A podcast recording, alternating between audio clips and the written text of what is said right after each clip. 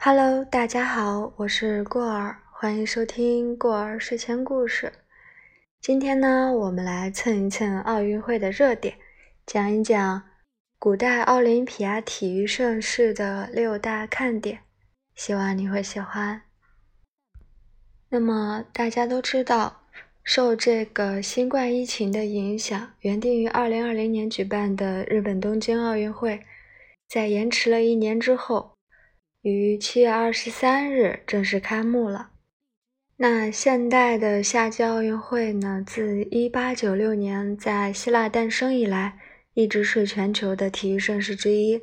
只在一九一六年、一九四零年、一九四四年，因为世界大战呢三度取消，但未能如期举行的，还是现代奥运史上的第一次。现在呢，二零二零年的东京奥运会已经开始一段时间了。那你可知道，在两千多年前，奥运会曾经有怎样的发展和经历呢？今天我们就一起来听听看吧。首先呢，是奥运会的起源，在公元前的七七六年，在古代希腊西南部呢，有一个叫奥林匹亚的地方。喜爱体育运动的古希腊人开始了奥林匹克运动会，但在那之前的几百年，奥林匹亚曾经是古希腊人崇拜天神宙斯的地方。这里依山傍河，远离尘嚣，笼罩着神秘的气氛。在漫长的历史中，原本祭奠宙斯的单纯宗教活动，逐渐转变为以竞技体育为中心的宗教盛事。每隔四年举办一次的奥林匹克，吸引了希腊各地约五万人前来参加比赛、观摩竞技。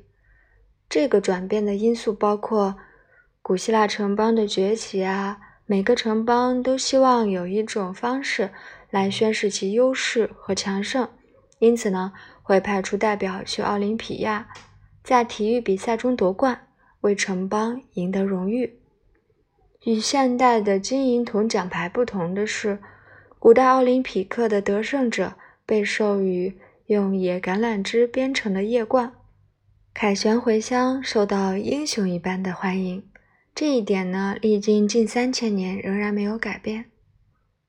第二个呢，我们来聊聊比赛项目，跟我们现代的奥运会田径啊、游泳啊、篮球。等各式各样而且不断增加的运动项目相比，古代的奥运会最初的比赛只有一个，那就是赛跑。但是现代人们并不知道的是，跑道的长度究竟是多少？因为现在在奥林匹亚可以看到的192米长的跑道呢，当时并不存在。到了公元前七二四年，古代奥运会增加了一种更长距离的来回赛跑，其后又引入了可能绕跑道十二圈的长跑赛。很快呢，古代奥运会的比赛项目中增加了拳击、摔跤和全能比赛，以及马术和战车比赛。奥运会早期对跑步的重视，可能反映了当时。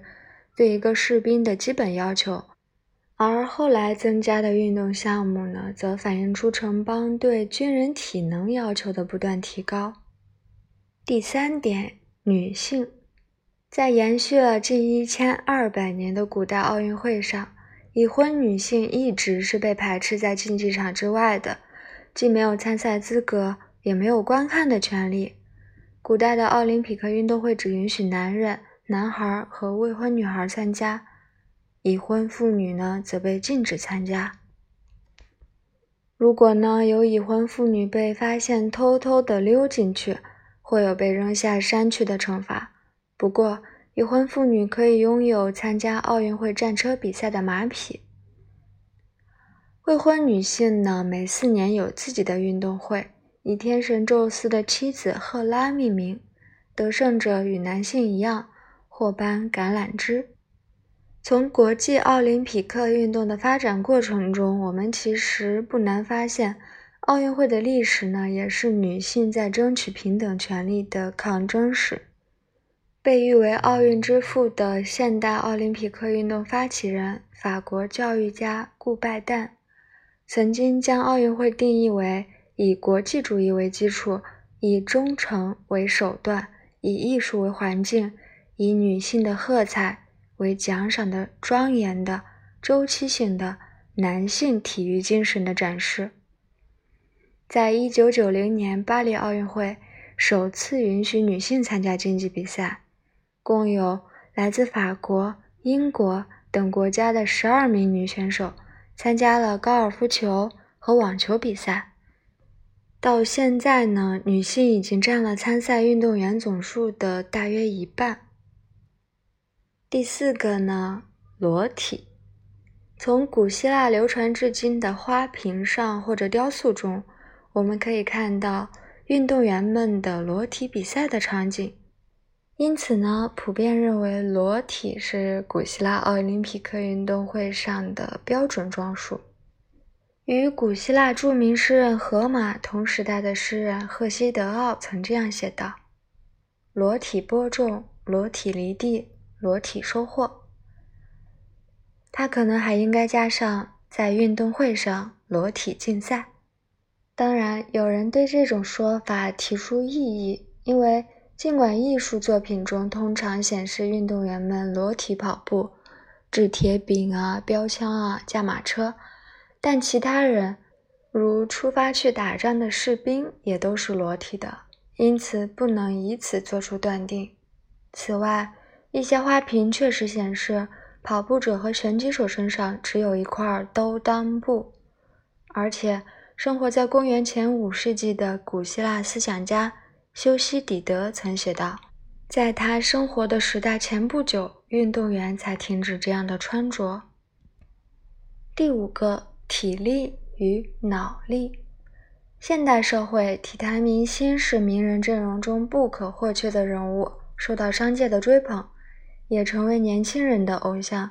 但是，古代奥林匹克运动健将在最初却并不是所有希腊人都崇拜的对象。古希腊著作中有不少对崇尚体力的警告。古希腊哲学家色诺芬尼曾写道：“把力量视为智慧之上是错误的。”他说：“某人虽然赢得奥运会的冠军，但他并不因此就能让城邦变得更好。”悲剧家欧里庇得斯在他的剧本《奥托利库斯》中表达了类似的观点。虽然这个剧本只有部分流传至今，但他在剧中描述了运动员如何成为胃的奴隶，却不能照顾自己。尽管他们在壮年时像雕像一样闪闪发光，但到了老年就像破烂的旧地毯。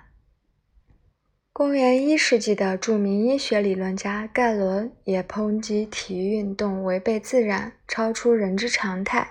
他认为。运动员吃的太多，睡得太多，让身体也承受了太多。但随着时间的流逝，在鄙视和同情这两种态度之间，支持体育运动的人终于占了上风。古希腊抒情诗人品达在诗中将奥运冠军与伟大英雄相提并论，将他们提升到几乎神圣的高度。第六个，体育。与政治、宗教呢，是古代奥林匹克运动会的起源。天神宙斯居高临下俯视参赛者，所有得胜者都被认为获得了天神的偏爱，失败者则是没有得到恩宠的倒霉蛋。古代奥运会呢，也是希腊城邦政治的产物。为了举行奥运会，希腊各城邦停止敌对，暂时休兵，使参赛者能够安全抵达。和不受干扰的参赛，这被认为是古希腊人将政治排除在奥运之外的最早尝试。古希腊历史学家修昔底德在描绘伯罗奔尼撒战争时，曾讲述过这样一个故事：公元前四百二十年，斯巴达人违反休战协议，派遣精锐部队围攻一个城堡，因此被禁止参加奥运会。但有一个斯巴达人设法冒名顶替，伪装身份参加了战车比赛。当他的斯巴达人身份被发现后，在奥林匹亚被当众鞭打。古希腊流传至今的史诗和诗歌中，记载了不少当权者利用奥林匹克运动争取政治资本的故事。六世纪的雅典政治家索伦重金奖励奥运会的冠军们，每个胜利者可以得到五百个德拉克马币，通过经济奖励手段来促进体育运动的发展。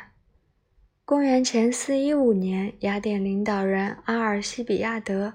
试图通过吹嘘他早先在奥林匹克运动会上的成功来争取政治支持。古代奥林匹克历史呢，也印证了现代奥林匹克运动会仍然面对的问题，那就是体育要排除政治干扰，何其难也！好啦，那我们今天的分享呢，到这里就结束了。没用的知识好像又增加了。那大家还想听什么方面的内容或者故事呢？都可以在评论区告诉我哦。晚安。